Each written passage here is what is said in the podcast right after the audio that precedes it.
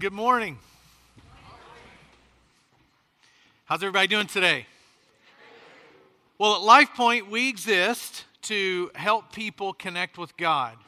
And we do that in a lot of different ways. You, you see it done through trying to get people to take next, next steps in ministry, trying to get people to take next steps and, and follow Christ in baptism, trying to get people to jump into a small group or just get involved and build relationships. There's a lot of different ways to connect with God.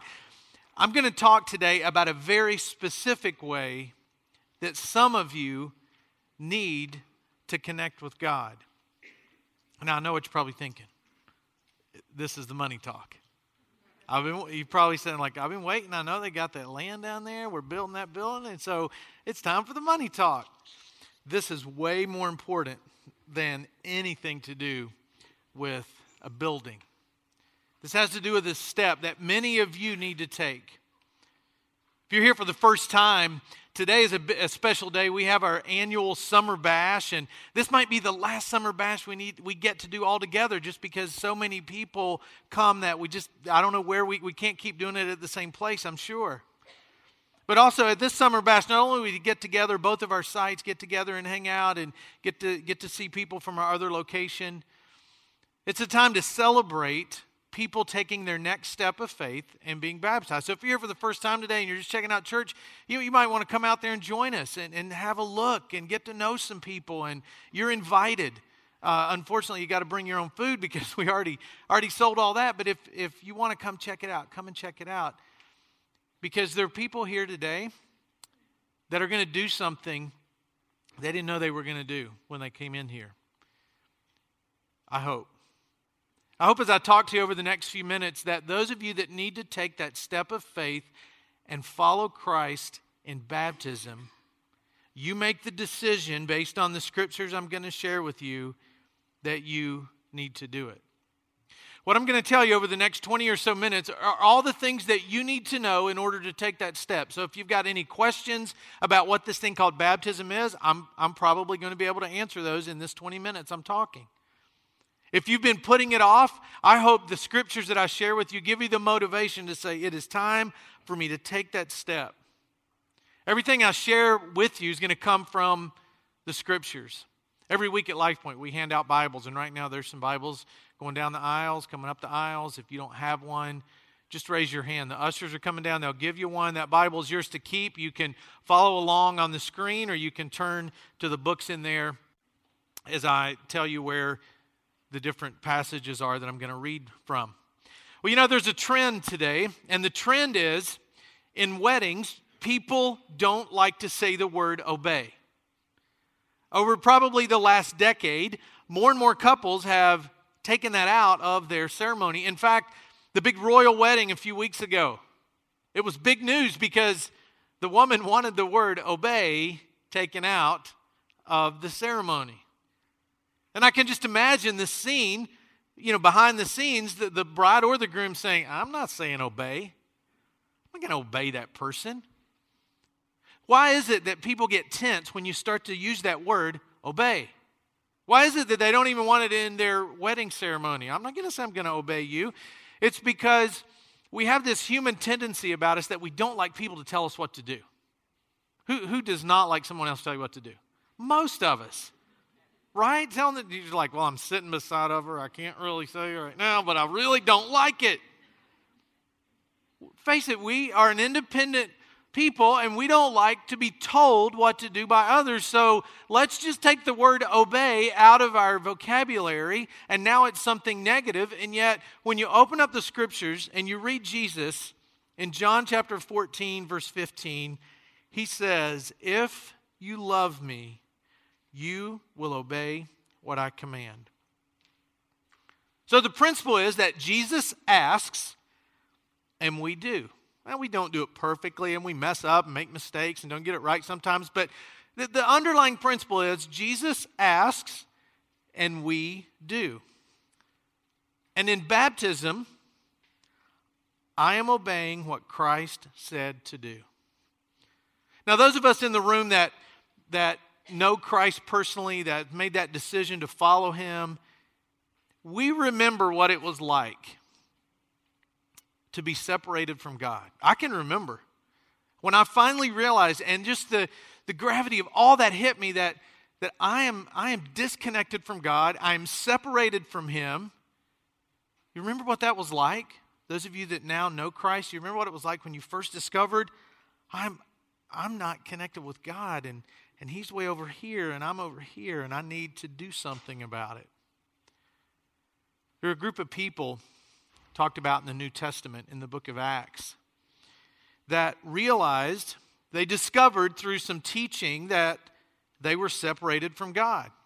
And one of Jesus' disciples, one of the apostles named Peter, gave them instructions on what they needed to do when they felt disconnected from God. And it's recorded in the second chapter of Acts. The book of Acts in the New Testament is the book that kind of it just tells the story. It's like a newspaper account in the first century. If you picked up a newspaper, if they had them, you would read something very similar to the book of Acts because it was just kind of like a reporter telling what happened when the church in the first century was just getting going, just getting started, people just saying they wanted to be a part of the church. So these people who are listening to the apostles teach, they begin to realize as he tells the message of Jesus, they begin to realize, hey, we're on the outside. We're on the outside of this thing, and I don't I don't like that. I want to be on the inside. And so they hear the Apostle Peter tell this story about Jesus' death, burial, and resurrection. And because of their sin and because they wouldn't recognize him, the light bulbs start to go off and they begin to realize this guy truly was the Messiah. So they realize that and they, it says this about them, beginning in chapter 2, verse 37. When the people heard this, this message about Christ, they were cut to the heart and said to Peter and the other apostles, Brothers, what shall we do? They wanted to know, well, if, if we're separated from God, what do we need to do? And here's how he responded Repent and be baptized. He said, You need to repent and be baptized. And it goes on to say, Your, your sins will be forgiven. You'll receive the gift of the Holy Spirit. And it goes on to say that Peter spoke many more words to them. So he explained to them this hope and this message and what it means to confess Jesus as their Lord and their Savior. And he warned them with many other words and said, This message is for everybody. And then in verse 41 of the same chapter, it says this Those who accepted this message were baptized, and about 3,000 were added to their number that day. Right then, 3,000 people said, I'm on the outside, I want to be on the inside. So they accept the message of Christ and say, I believe it. I believe Jesus is who he said he was. I believe it. I believe what you're saying. Now, what do I need to do? And he said, Well, if you believe it and you've accepted this message, there's another step you need to take, and that step is baptism. And 3,000 people did it. Not a month later, not a year later, right then. 3,000 people got in line. How they pulled it off, I don't know. How long it, it looks like it just kind of happened in an hour, but I'm sure it took forever for these people lined up to go through. I've accepted Jesus Christ. I want to follow him in baptism. Nobody waited, they did it right then. So the people who heard this, heard what it meant to repent and confess Jesus as Lord, and, and they did that. And then they followed it up were doing exactly what Peter said to do. And they got it. See, they'd heard of repentance before, it wasn't a new idea.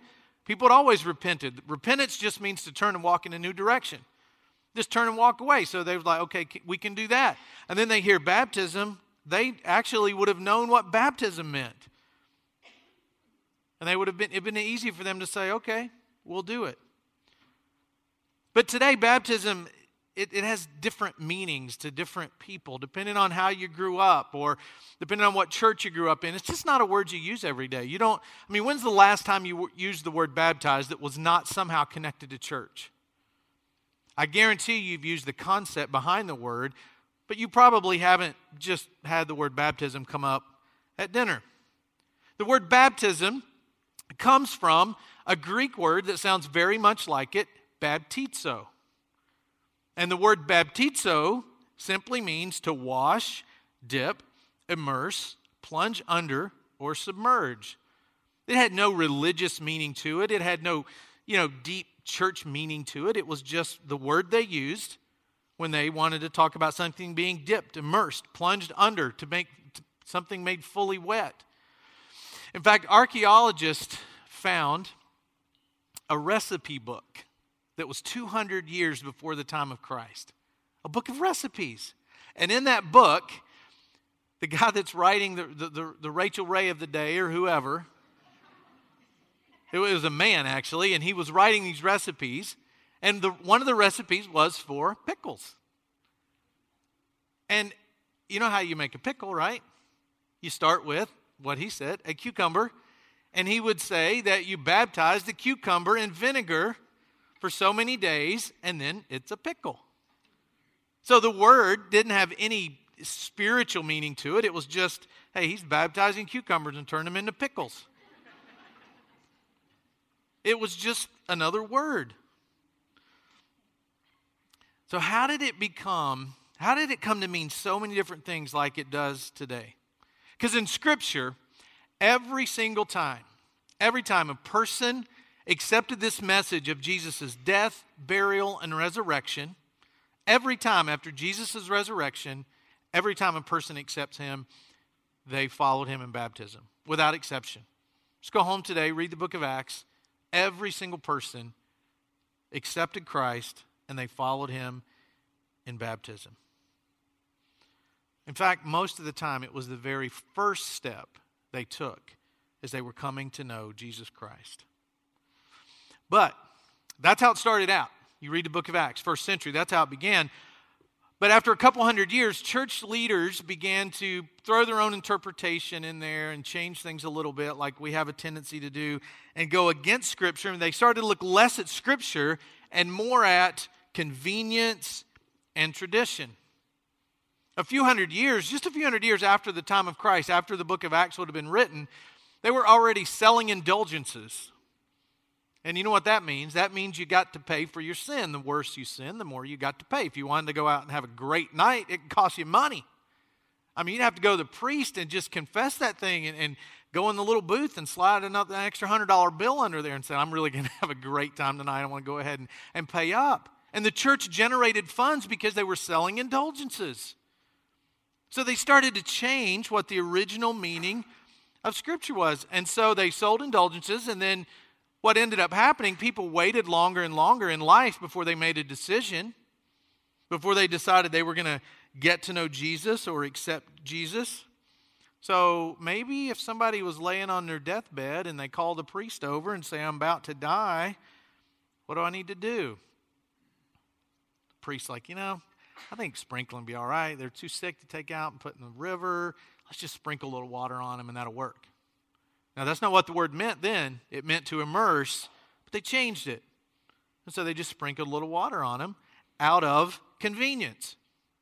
So that's how baptism started to take this turn from what it is in the Bible to what it became and what it is for many people still today. By the fourth and fifth century, the leader Augustine started to subscribe to the belief that little babies are born full of sin. They are sinful at birth. They have sin in them. And if, if they were to die, they would go to hell. And he began to teach that. Like Eddie's little baby that was just born. Augustine would say, That little baby's full of sin. I've held that little baby. There's nothing in that little baby that won't go out in a diaper. I mean, there's no sin in that little child. It's perfect. It's does it, how would he even know what sin is? But Augustine, against a lot of protest, began to teach this to church leaders, and eventually they started to believe that, you know what, we don't want these kid, little babies, to be lost, so we're going to baptize them. Well, you're not going to dunk a newborn baby underwater, so this, the practice was by and large sprinkling by that time anyway, so they just sprinkled the little baby, and now we make sure that he, he's saved and he doesn't end up going to hell if he dies as a, as a little baby. That was all started mostly by the leader Augustine. And then fast forward about 1,200 years, and now there's a group of people in England that decide we need a Bible for the common person. Because up until then, it wasn't common for just the average everyday person because most people didn't read anyway. So, what did they need a Bible for? You just went to the priest, and the priest told you what to believe. So, when you ask the priest about how do I accept this message of Christ, you're just at the mercy of whatever they told you. So, because of that, this idea had been going on for many hundreds of years that the, the people could have a Bible in their hand. The church, the Catholic Church in particular, fought, fought, fought, fought, fought because they didn't want people to have a Bible in their hand. And they, they just said, no, we don't want it to happen. Well, finally, the King James translation, which then in 1611 was a modern day translation in the modern man's street English. And so when they're translating this into modern day street English of 1611, they have a decision to make, just like translation today. Do you, do you just translate a section and get the spirit of it, get the general meaning, or do you go word for word? And it was up to the translator. Do I go word for word, or do I just kind of get the meaning? Well, when it came to the word baptism, because the practice of the day was so widespread that it was sprinkling and not immersion, they just made up a word because the word baptism means to immerse. Well, nobody was doing that, so they can't put the word immerse in there because that's not what anybody does. So let's just make up a word. It's called fancy word, transliteration. So they just made up an English word and said, let's call it baptism. So that's what they did. So they called it baptism, and baptism started to take on, at that point, two different meanings or many different meanings. So, how did it get so far from that original meaning when Peter says, Y'all need to repent, you need to accept Christ. And those of you who accept Christ, you need to be baptized. How did it get so far away from what Jesus meant when he said, Go into all the world? And when you teach people, when they accept my message, I want you to baptize them. And it meant immersion in water. How did it get so far? Well, largely the population during that time was uneducated. So the way you learned about the Bible was somebody told you.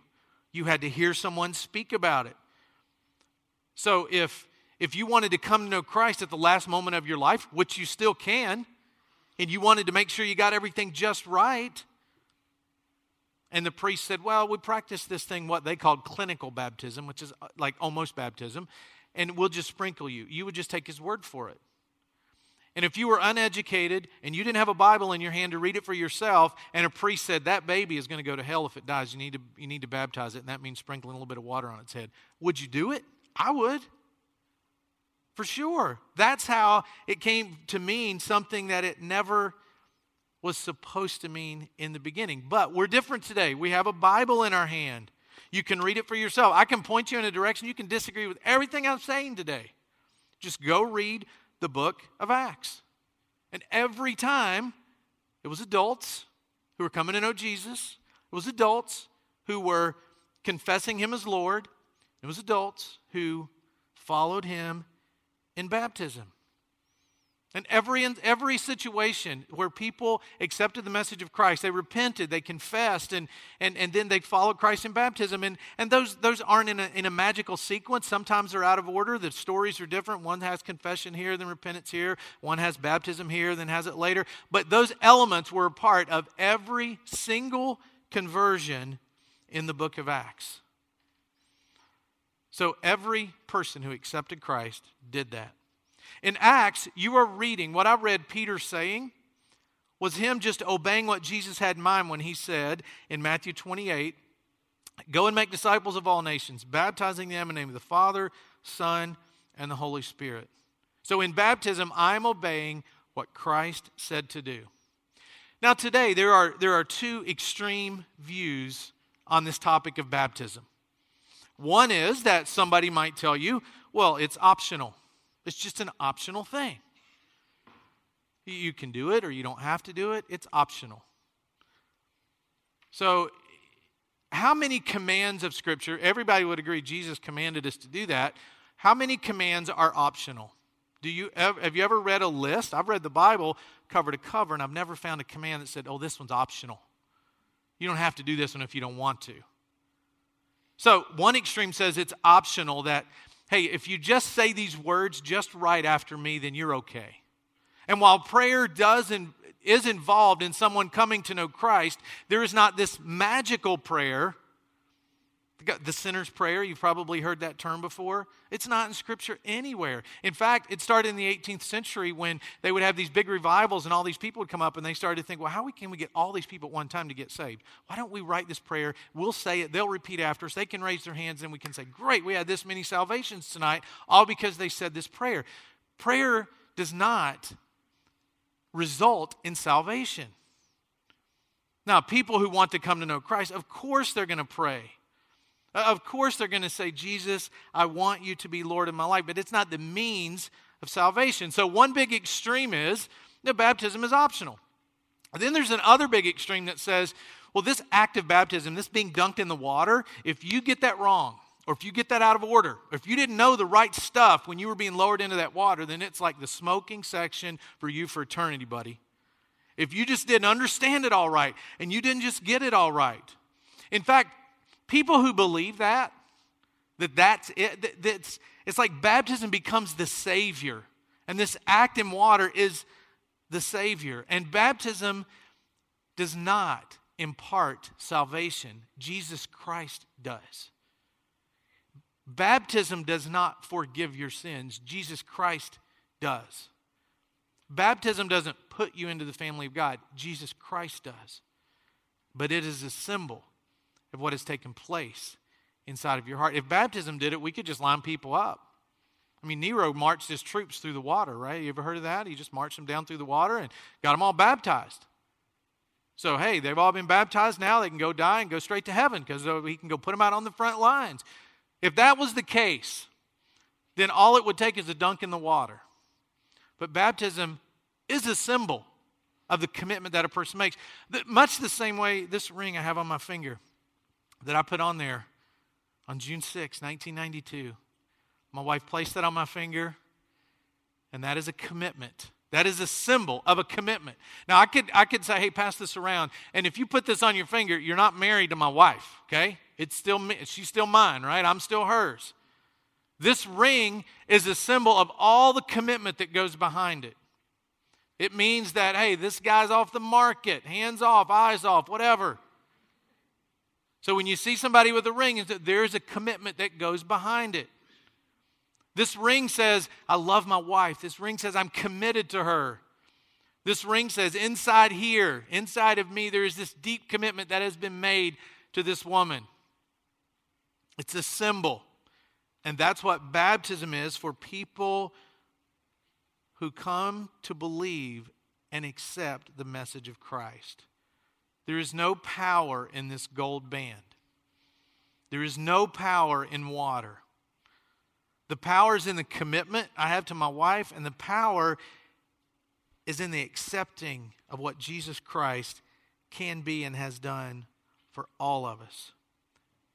In baptism, I'm obeying what Jesus said to do. And that group of people in Acts chapter 2, verse 41, that were written about when they said, Those who accepted the message were baptized. 3,000 of them. So they would have understood. Now, these were Jewish people, so they would have had this pretty in depth understanding of a ceremonial washing because in the Jewish culture, even today, they have this thing called mikvah. And what mikvah is, is if you want to make a new start, if you, if you were adopted into a family, if you wanted to become Jewish, you would take off all your clothes except for your undergarment, and you would get in this water, and you would get down in it and be fully submerged, baptized, and you would raise back up. And it, it signaled a new start, a fresh start in a person's life. They were so legalistic about it that even the women couldn't even have their hair rolled up. They would have to let their hair down. So every part of them could get wet, and this new birth could be symbolized in this act, this thing called mikvah. So for these Jewish people, it was easy for them because they already knew what it meant. They had already practiced that. They already knew that it was a change taking place, that a, a new start on the inside means a testimony on the outside. Baptism is that special way of identifying with Christ. And as I've gone through this talk, it kind of puts all of us in categories. Everybody in here as I'm talking, you're, you're probably saying, Oh, I've done that. I did that. I accepted Christ. I followed him in baptism. I'm great. I'm glad you did it. Take notes and share this with somebody. Maybe you, maybe you needed a refresher on what this whole thing means and what you did when you did it, whenever you did it. Then there's another group of people who, if I said, Are you a follower of Christ? you would say, Yes, I am. Have you followed him in baptism? No, I haven't done that yet. And this message today, it's for you. It's targeted specifically for the people who have said, I've accepted Christ, I've accepted his message, but I haven't been baptized. Well, today's the day you need to do it. Today's the day you need to stop making excuses. Today's the day you need to stop worrying about what everybody else thinks and come out to the lake at 4 o'clock, bring your stuff ready to go in the water, and follow Christ in baptism. Why would you wait? In Scripture, they didn't wait, they just did it. They found some water and they got it done. And there's many of you in that group that just need to get it done today and stop waiting. And I know the reservations. The reservations, here's what I've heard. Well, I don't want to be in front of all those people. The lake's the perfect place because you go out in this semi clean water and you go out there. You go out there several yards, and the people the people can't really see you. The other people being baptized can, and and so nobody can really see you. The water's murky, very murky. Can't see under it, and you're baptized, and so don't let that fear stop you today because this is the most disconnected from everybody else you're going to be when you do this act. Usually it's around a pool and you know everybody's staring. I know some people have reservations about that, and I, I get that. But this is saying, I believe Jesus is who he said he is. And you just need to put your fears aside and you just need to do it. Now, I know some other fears might be, well, you know, my parents baptized me as a baby, and well, now you already know where that came from, all right? But your parents had you baptized as a baby because they wanted you to get to know Jesus Christ. They wanted to help you in your faith. So don't fault them for saying, based on their knowledge, they brought you before a priest and he sprinkled water on you and they had a prayer over you. This is that being played out. And you can just say, Mom, Dad, thank you for taking me through that ceremony because look where I am today and, and look at what the scripture says. Look where that got me. You might not be where you are today had your parents not been that dedicated to take you in for what's called infant baptism, to be sprinkled. It's not an evil thing that they did, it's a good thing. You weren't lost, you didn't make the decision, but they said, I want this child to grow up to know Jesus. So you're not dishonoring your parents because you say, Hey, mom, dad, I, look at what the scripture says, and I, I see it means something new, and thanks for what you did, but I'm going to take this next step as an adult and I'm going to make this decision. So don't let that stop you. So if you're in group two and you say, I've accepted Christ, but I've never taken this step, just do it today. Just do it. After the service, I'm going to be standing right down there. Rob's going to be out the info booth, whatever you're the most comfortable doing. Come and talk to us and say, you know what, I'm tired of waiting. I'm tired of making excuses. I'm tired of saying this is in the way, that's in the way.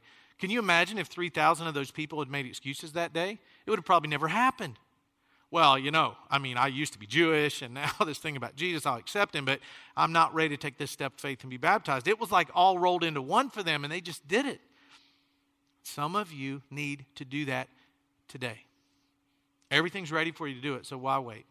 It's just a few miles drive, and we can tell you how to get there.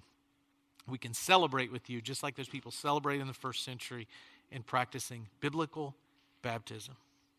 Now, there's another group of people who you, you, you're just still checking out church, even talking about baptism kind of weirds you out a little bit. Like, was he talking about getting dunked in the water? I don't get it. And that's okay if you don't get it. And if you're just checking out church. I mean, you're not ready for this yet, and that's okay. But come and talk to us still, or check it on the back of your What's Up card. And we would love to talk to you about what does it mean to truly, you keep saying, accept the message, accept the message. What does that mean? Well, I don't have enough time to tell you what that means, other than it means that you can get a relationship with Christ, and whatever that is that's been drawing you here is real, and we can tell you how to participate in that. You can do that after the service today if you want to, but get in touch with us and let us know hey, I'm ready to accept this message. And we'll talk to you about what all of that means. So, no matter which group you are in today, whether you've already accepted the message, you've already been baptized, you kind of get it, and you're like, thanks for the refresher, or whether you're in group two that says, okay, I get it, I'll do it, Pastor, you kept saying it over and over, I'll do it, it's time for me to do it, or whether you're in group three that has never, and you're still just checking it out, and you're not sure about this whole thing. In Romans chapter 6, the Apostle Paul, who wrote Romans, is talking to a group of people who are followers of Christ, And they're kind of talking about sin and grace and trying to understand what they're supposed to do and how they're supposed to live. And, and he uses the illustration of their baptism to tell them what happened in regards to sin in their life, in regard to the life they used to have. He says, beginning in verse 3, all of us who were baptized into Christ Jesus were baptized into his death. We were therefore buried with him through baptism into death, in order that just as Christ was raised from the dead through the glory of the Father, we too may live a new life. For if we've been united with him in a death like his, we will certainly also be united with him in a resurrection like his. For we know that our old self was crucified with him so that the body ruled by sin might be done away with, that we should no longer be slaves to sin, because anyone who has died has been set free from sin. In baptism, I am obeying what Jesus Christ said to do. Another way you, you, can think about baptism the way Paul explains it in Romans 6. This, there's, there's three elements to baptism. There's the water, which is, it means it shows the washing. That just symbolizes sins being washed away because of Jesus Christ. And then there's the lowering into the water, which is just think about it. Here's a person who doesn't who who who used to be a sinful person, who used to be all messed up, and they've accepted the message of Christ. They're standing in this water that symbolizes washing away, and they're lowered into the water, fully submer- uh, immersed in the water, and that symbolizes, according to Romans 6, their death. And then they're raised up, and that symbolizes their new life. Right now, there are things in you that need to die, and there are things in you that need to be brought to life. And only through the message and the acceptance of the message of Jesus Christ can you truly put those things away and be truly born again. And then follow him in that step of baptism that symbolically connects you to the death, the burial, and the resurrection of Christ as the symbol of your sins dying, you being buried, and you raising to be a whole new person. If you've accepted Christ and you say, I've accepted that message, you need to do that today. Listen to a couple people on the screen as they talk about their baptism into Christ and what it meant to them. Probably in January or February this year, um, Todd was talking to me about baptism, which I'd kind of heard about, and I was like, okay, that sounds cool, I'll do that. And then once we got talking about it, I was like, I don't think I'm ready for this. So then I waited like a few months, and then Cynthia came up to me at Bible study, and she um, said that she had heard that I wanted to be baptized, and she said that she thought that I was at the point in my life that that would be good for me. And so we had a long talk about it, and baptism definitely has changed me. It was hard for me when I decided to follow Christ in baptism. Um, I struggled with that decision a long time. Um, I was baptized as a baby, and um, I accepted Christ when I was a junior in high school, and um, why did I need to be baptized again? I, I didn't really know. And um, but since coming to Life Point last two years, um, I can my life's changing. I can feel it change. God's changed my heart. He's changing my mind. You know, I realize it's not about the religion. It's it's I finally, I think I to me, I finally have a relationship with Christ that I, I don't think I ever opened or accepted before. And, you know, I was, I'm excited about it and I wanted to celebrate that. And I, I thought, you know, what, what better way than to do it with the community of people at Life Point, the, the people that have guided me in so many ways and, and just my new family, you know, with Christ followers. So it was, it was special to me. My parents were in town, and um, it meant a lot.